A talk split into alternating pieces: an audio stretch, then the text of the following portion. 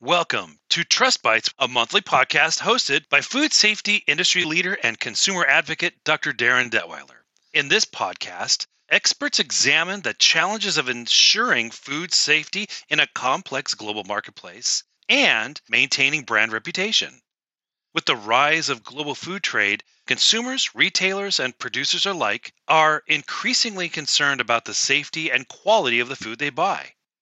Many existing validation systems are outdated, bureaucratic, and expensive, creating inefficiency and allowing vital information to slip through the cracks. Along with industry experts who offer a variety of perspectives on these topics, we delve into the validation process, discussing the challenges and limitations of current systems, and exploring fair and equitable solutions. Trust Bites is presented by My Food Source, a simple way to build trust through the global supply chain.